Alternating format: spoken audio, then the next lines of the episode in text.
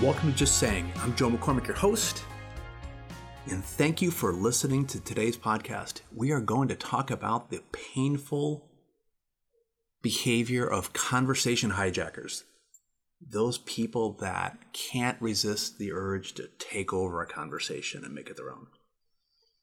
If you're new to the podcast series, I'd love for you to subscribe and even more to write a nice review for us on iTunes. We're building a movement of motivated brief communicators. As you may know, I've written a book called Brief, Make a Bigger Impact by Saying Less. And I'm the founder and managing director of the Brief Lab, where we help organizations master lean communication, learn how to be effective and efficient communicators across a whole variety of key moments where less is more. The point of this podcast is pretty straightforward, is to help you master this rare but very valuable skill, which is to be concise and clear. And it's an expectation in our world, but when it's not fulfilled, people get frustrated. So we're here to help you make a bigger impact by saying less.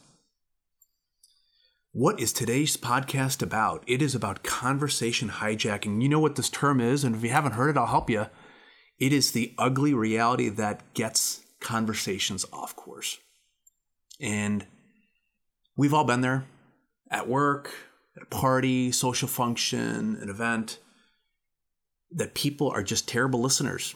And you're in the middle of a conversation and you're talking about something and bam, the conversation just completely redirects. Somebody grabbed it and hijacked it, took it over, grabbed the keys, grabbed the wheel, and drove off. You're like, how did that happen? Well, we're going to talk about how that happened and we're going to focus about how to fix it. But we're going to focus on how to fix it for you, not the people around you. And I'll tell you why in a second. Let me use an example just to kind of set us up here. Here's the scene, right? It's Monday morning. I heard this recently. It's kind of a painful story, but this woman um, comes back to work on Monday and, um, you know, her coworker asks her, how, how was your weekend? And she's like, oh, you know, I had the worst food poisoning because I went to this Chinese restaurant and before... You know, you know it, there is uh, the conversations about how the person doesn't like Chinese food and why there's better restaurant options than going to a Chinese restaurant.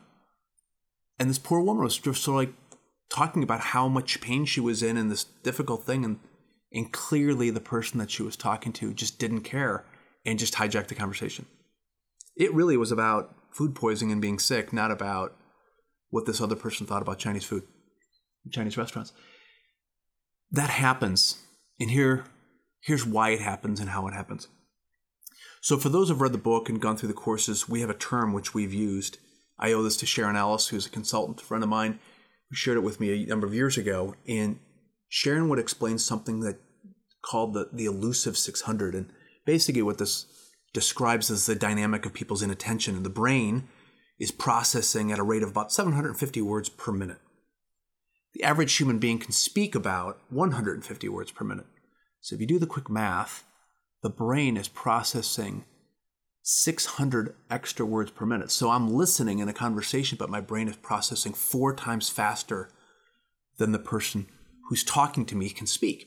So if you go back to the story about food poisoning in the Chinese restaurant, well, what was happening? The elusive six hundred of the person listening was all over the place. It's elusive. That's why they call it the elusive six hundred. So those six hundred words are are are all over the, all over the place, and the person has a low attention span, so they're easily distracted. It's clearly a, a theme in the book. The need to be brief, but this person's talking, and she talks about food poisoning, and then she was at a Chinese restaurant. Well, that trigger word, Chinese restaurant, because the person wasn't really listening, triggered that person to want to talk about, oh, I don't like Chinese restaurants and I like Italian restaurants better or French restaurants. So the elusive six hundred, there's an opportunity for triggers in people's listening to to hijack or to take over a conversation. And you see this all the time.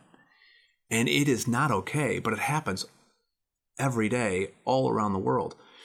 And sometimes it could be unnoticeable. You'll wonder like, how did we get on this topic in a conversation? If you go back and you rewind the tape, you realize there probably was a conversation hijack earlier in the conversation. and people just took it over. It can be unnoticeable. Sometimes it could feel abrupt. Um, you're talking to people that are really inattentive and cannot focus, can't pay attention. Well, they can do this, and it really can put the brakes on a conversation. In the case of, of the food poisoning, it stopped being about food poisoning, and it started being about the person talking about restaurant preference. It can create confusion. This happens a lot in meetings where people are not good listeners, and the quality of their listeners affect the quality of the conversation. So conversations can meander all over the place, and the end the end state is people get confused. You know, I've been in many meetings where, you know, it's like a little bit of like a pinball machine. You're just rambling and bouncing all over the place, and it's because all these trigger words are triggering people's elusive six hundred to go in a million different directions, and they don't focus. So why are we talking about this now? Well, we're talking about it now because we're talking about something that you can improve on. And the ten, the tendency right now would be maybe do you think, well, I know a lot of people around me that do this, and that certainly is true, right? And if you feel like they have a problem with this, you might want to send them the link to this podcast or tell them to read the book. That could help to help, help them focus and be more clear and more concise and more intentional. But for the sake of this podcast, let's focus on you and how you listen and the quality of your listening, because in an instant, you can lose control and you can misdirect or redirect a conversation. And obviously, we don't want that to happen, right? Because we want to be able to practice some discipline here in the quality of our listening to not let us become a conversation hijacker. Well, what are some things that you can do to improve in this area? Well, the first thing is start noticing how often this happens, how easy it is for it to happen in a conversation. People have an elusive six hundred. People are highly inattentive, and it's easy for them to get distracted or to have a word or a comment distract them. Notice in yourself how easy and frequent this happens.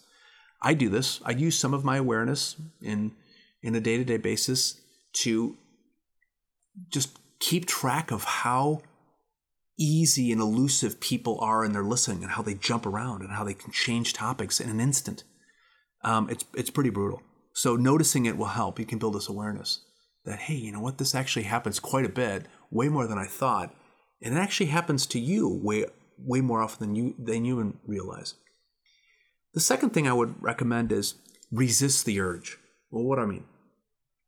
I recently did a podcast and it's called Bite Your Tongue. And basically the overlap here is you'll have an urge. You'll be talking to somebody about, you know, food poisoning, and you're like, I really don't care about food poisoning. I, I really care. I want to talk about something totally different. There'll be an urge to do this. Resist it. Just bite your tongue. Don't say anything. It, for as tempting as it might seem in that moment, just don't do it. Okay? Because you might be doing it to your boss, or you might be doing it to a customer. You might be cutting people off and you don't even realize it. People do this all the time. You know, if you if you look at, like, there is a, you know, um, you know, there was a funny cartoon once, and it was just, it, I, I thought it was, I, it was hysterical. And the and the basically the, the cartoon says something like, "Oh, I'm sorry. Did the middle of my sentence interrupt the beginning of yours?" People do this and they interrupt each other all the time. It's it's it happens. So there's an urge to do this, and it's. If you don't notice it, this tendency, you won't stop it. So that would be the second thing. And then finally, I, I would say if this happens to you and you're, let's say you're not a conversation hijacker, you don't do this, but other people around you do, take back the conversation. And here's how you do it. Find your own trigger and pull the conversation back on course. So listen for words that might be in some way related to the topic that you want to talk about or that you were talking about. And then when that when you hear that word, use it and say, you know, it's interesting that you say the word, you know, it's, it's interesting that you mentioned um, vacation because, and then you bridge over to what you were talking about. So you find some type of a trigger word. And when you recognize and, and you acknowledge what a person was saying, they hear that as being that you were a good listener. Oh, that's interesting that you said that. And then their elusive six hundred says, wow, you were actually listening to me. And then you you pull the conversation back to what you were talking about. It's a bit of like payback, but it works. It works all the time as a way of maintaining control of a conversation if, in fact, the conversation got off track. And, and at the end of the day, you know, when when a person is a conversation hijacker, it's a lack of respect. It's poor listening. And what we want to focus on is how can we improve the quality of our of our listening? So a couple questions that you might want to ask yourself. Well, you know, are you a conversation hijacker? You know, you know, do you find small trigger trigger words irresistible in a conversation? The slightest word can trigger you to change the topic of a conversation. Um, and how often does your distractibility derail a conversation? Just ask yourself a few of those questions, because let's focus on ourselves first before we start pointing the blame to other people. Yes, this is an ugly reality. Yes, this takes conversations off course. But the only way to improve it, the, one, the only way to change it is to focus on, you know, ourselves and on the quality of our, our own listening. And what is that? It's listening to understand. Certainly, we want to be doing that.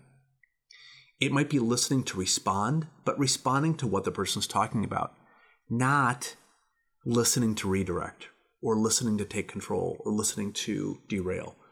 That that can be very, very devastating, and it can be really distru- you know, disruptive. And certainly if people start noticing that you do it, it can affect your reputation professionally. Just saying.